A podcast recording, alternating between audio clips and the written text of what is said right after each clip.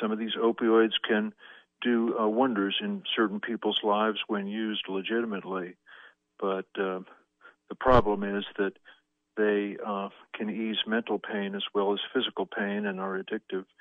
Calling it a man made epidemic, Fulton County's Bob Ellis points the finger of blame for the opioid crisis at the makers of the drugs and their distributors. And he says they ought to be held accountable. And this is certainly an area where there's been a lack of accountability at the legal supply level with these distributors and manufacturers. Fulton County suing a dozen manufacturers and a number of distributors. Other counties in Georgia may join the suit. Sabrina Cupit, WSB.